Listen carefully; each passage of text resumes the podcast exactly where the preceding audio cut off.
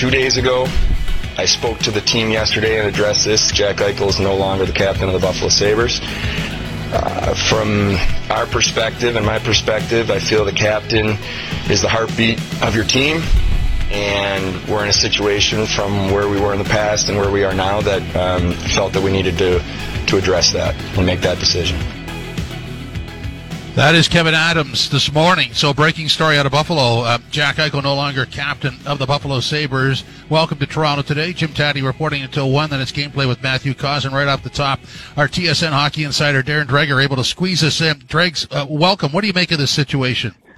Yeah, I mean, it's one more step in the saga, isn't it, Jim, uh, with the Buffalo Sabres. Yep. And now they're uh, former captain Jack Eichel. Uh, I don't think that it, it's really going to muddy the waters any more than than what they are. The end goal here for both the player and for the organization is to find a, a suitable trade for Jack Eichel. But the uncertainty of his health and the ongoing debate between uh, Eichel and his representatives, now CAA Hockey, and the position of the Buffalo Sabres, Jim, which remains steadfast that they prefer the fusion surgery as opposed to the research and the work, and to some degree a level of support for the disc replacement surgery. So until there is a decision or determination on which path Eichel is going to go in, uh, I think that makes it real difficult for teams to step up and, and pay the price that Kevyn Adams, the Buffalo Sabres feel like they need to get something in return for a superstar center. And, you know, that's a work in progress, obviously.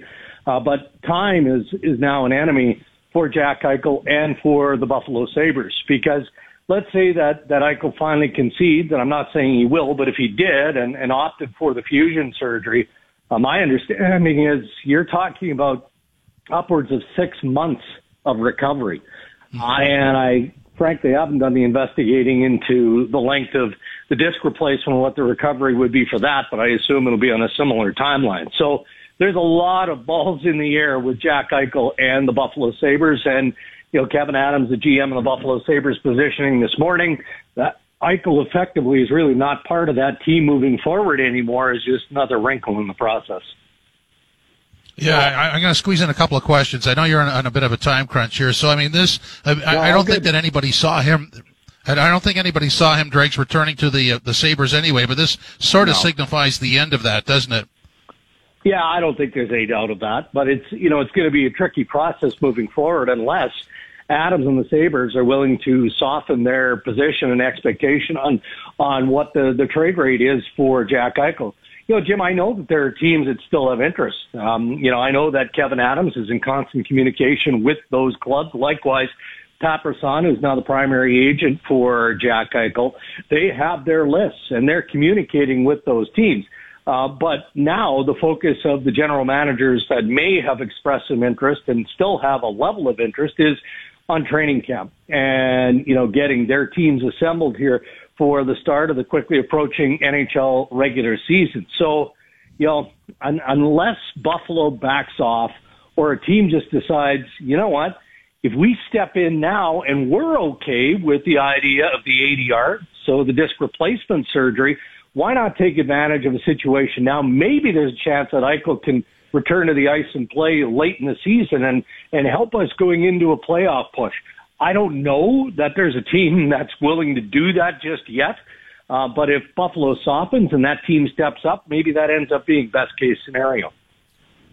And just a quick answer here. I mean, uh, in terms of the treatment that, that is decided, that is the Sabres' domain, is it not? Well, it is for now, absolutely. Um, and that's the difference between you know the the two sides here. You know the the player is uh, is is preferring the the disc replacement, and I I think I can understand why. And I haven't talked directly with Jack on this, Jim, but once you have the fusion surgery, there's no plan B to that. Right? I mean, that in and of itself yeah. is pretty self-explanatory. It's fusion surgery. Uh, and there's some limitations in mobility and some issues that you may face. If you have the disc replacement, even though it, it hasn't happened at the NHL level. Um, you know, and it, it doesn't work as well as you were hoping, then fusion could be a plan B, but that hasn't been determined yet between either side. Dregs, really appreciate you squeezing us in. Thanks very much. All right, Jim. Have a good day.